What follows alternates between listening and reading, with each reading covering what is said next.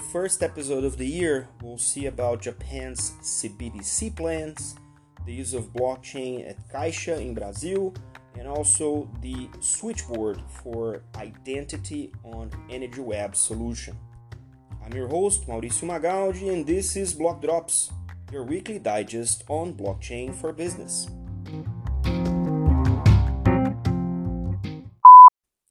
These news are not a form of endorsement, sponsorship, or encouragement for consumption and are meant for educational purposes only.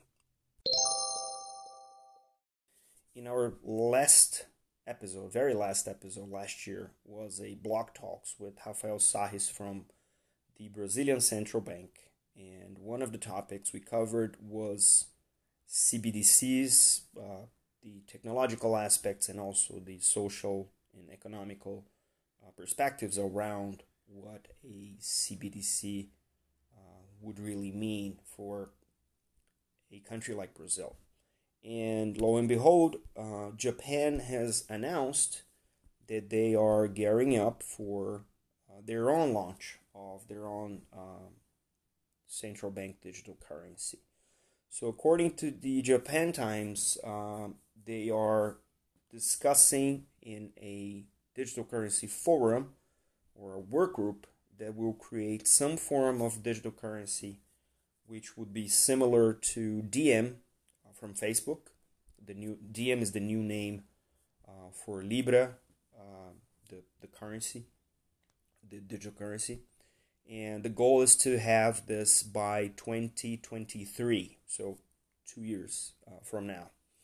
So the group's preparing to hold a feasibility test this year, or a feasibility study, better said, which means that there will be development and there will be um, a pilot, and they will probably uh, take this to you know the general public in a sandbox tested environment for the study, and it comes as no surprise that this is a response to the very fast pace uh, that China imprinted on their own digital currency efforts, and which we have already reported here uh, for you uh, and discussed in, in many instances, is that really China is moving at a very unusual speed for central banks in general. Central banks tend to be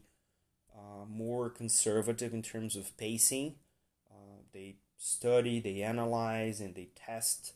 Uh, but China has, specifically for the digital currency, has moved in a unprecedented pace, which now is prompting uh, other countries and even um, economic uh, zones like the eurozone to move towards studying the impacts or, even the implications, technical or otherwise, for these uh, specific use case of uh, digital currency.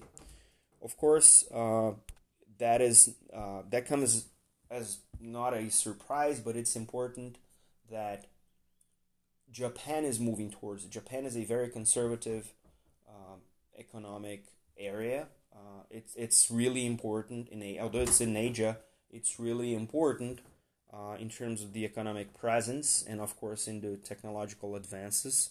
Um, it's uh, it's not a small player in the global arena. Uh, for some multinational companies, Japan is considered a, an economic region by itself. So that you know goes to show that it is really important to see Japan moving in that direction. Uh, we'll have to wait and see if they are going to use the digital currency in the wholesale space for banks and, and big companies and, and, and if that's going to be the actual um, initial plan or if they're going to go all out and as in China get the digital currency and the experience for the individual uh, user, the individual person using the financial system. So we'll, we'll, we'll keep track on how Japan is going to move towards uh, this plan because it's of our, our collective interest to see how big player such as Japan responds to China's um, uh, sort of technical provocation in moving towards the digital currency. And now we're going to see the, the digital yen as well. The second drop for the day is a, a topic that we brought here before, which is the BCPF. It's the blockchain CPF. CPF is the uh, national record for the taxpayer in Brazil, and CPF holds a number which is the taxpayer ID that is valid in the whole country, and the local IRS, Receita Federal, here in Brazil, uh, launched last year uh, the BCPF, which is the the whole record of the taxpayer IDs that is stored for consumption on a blockchain solution. It's a it's a permissioned private blockchain uh, that is maintained by the agencies and it's used to for for for um, consulting the status and the underlying metadata of a particular taxpayer ID.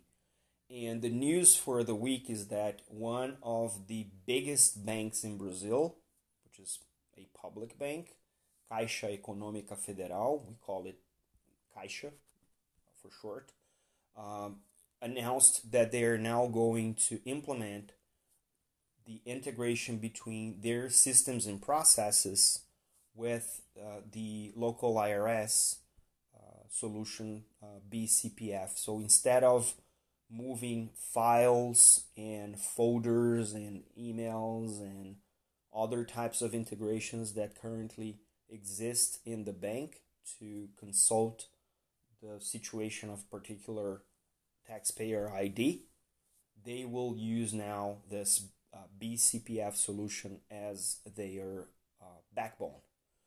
So this is a trend that we've explored uh, last year uh, on the public uh, service uh, public sector in Brazil to start using blockchain to exchange data in a secure and controlled manner across the different branches of the government in Brazil, the different agencies, even within the same branch, uh, and across the different uh, levels of public administration, such as um, uh, city, state, and the federal government. So it's interesting to see that now it's starting to uh, reach out to um, the, the banking sector, the financial services sector, because one of and, and we've discussed this one of the biggest players in Brazil for the adoption of blockchain has been and will continue to be the financial services sector. So the fact that the government is uh, merging these two areas, the public service and the banking sector, with a particular blockchain solution that deals with individual data and data privacy is very interesting to see. Of course, there is several other implications, such as the privacy laws that we have now in Brazil, such as uh, LGPD, and which is similar to the GDPR in Europe. Uh, so we'll, we'll see how that evolves. It's interesting that they are moving towards that. And uh, according to uh, Ronald uh, Thompson, which is one of the responsibles for the uh, blockchain projects uh, in the uh, Receita Federal, uh, they had to really think outside the box. So I'll quote him for you guys. The uh, father of the first project in blockchain in the Receita Federal is the TCU. TCU is the uh, accounting court of the federal government which affirmed that the solutions uh, from the Receita Federal, the IRS, were too expensive and they were not efficient for the future of the digital government, and that would uh, make it uh, unfeasible to integrate with other, other agencies from the public administration. That is why we decided to think outside the box and develop something new. End. So yeah, it's interesting to see this uh, mix, and we'll of course keep track of how this solution will evolve. We've done this before. We'll keep doing this for you throughout the year. The last drop for today will mix two things that we've discussed a few times last year. One is blockchain applied to energy management. And the second one is blockchain applied for digital identity management, or what we call also a SSI self sovereign ID. So, Energy Web unveiled uh, late last year in December uh, a solution that they call the EW switchboard. So it's a new solution that they're adding to their open source uh, technology stack. And the idea here is that switchboard will serve as a distributed identity and access management solution to run on top of their Energy Web blockchain that handles the energy contracts. In the energy space, there are many different types of assets and users, and with the adoption of more intelligent devices, these devices will also interact with the network, both the electronic or digital network uh, such as blockchain, and also the physical or energy network, such as the power grid. So these devices need to have their access controlled and the even in the distributed world some of the AIM uh, solutions are very siloed. They are um, centralized sometimes and they're fragmented and they don't really speak to each other. So the idea for Switchboard is to create an SSI master that will identify users and assets and avoid the duplication and the remaining uh, and, and will remain in control of the user or the assets and the asset owner.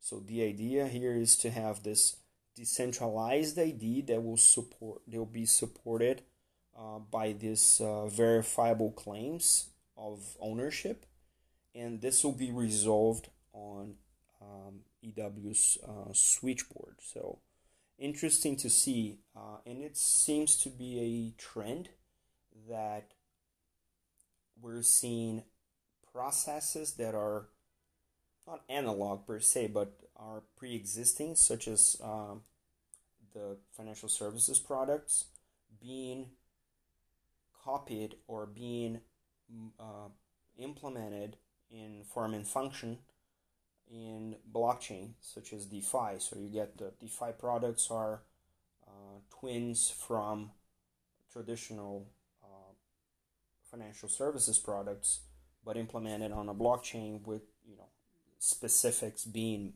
uh, implemented for the technology that is being used, such as smart contracts and uh, and the, and the um, cryptocurrency themselves. Here it seems to be the same thing. So the analog switchboard would allow an operator to plug and unplug inputs and outputs, interconnecting users and endpoints. This solution from Switchboard is a version that is autonomous and will operate without an operator because it has the rules embedded in smart contracts and it will, help manage the self-sovereign identities connecting users, assets, and the applications uh, according to Mani Sefat, which is the uh, solution architect uh, at Energy Web. For the users, uh, the switchboard will help uh, the users to manage their identity, associate the verifiable claims, associate their assets, and it will make it easier for them to manage their uh, not only their access but also their the access from their infrastructure uh, into into uh, Energy Web's uh, application. Interesting combination of uh, use cases uh, as we see more smart devices being interconnected in uh, the power grid. Will certainly need to manage their access, and I'm I'm looking forward to see this being applied to other blockchain solutions that still don't have their uh, AIM managed this in, in, in this fashion, in this decentralized fashion. Because I think the basis for what we're calling the new internet or internet web 3.0 should be based on the ability of the users uh, to claim their privacy. And I think blockchain will be a very important piece of architecture for that to become a reality.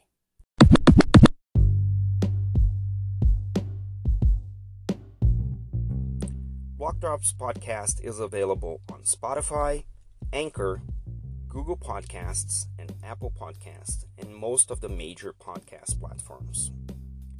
You can contact us by email on blockdropspodcast at gmail.com, on Instagram at blockdropspodcast, and on Twitter at blockdropspod. Yay!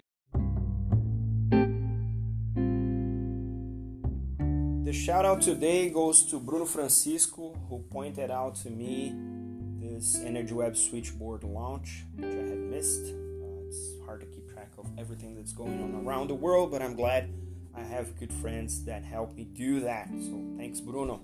This is all for today. See you next time. Ciao.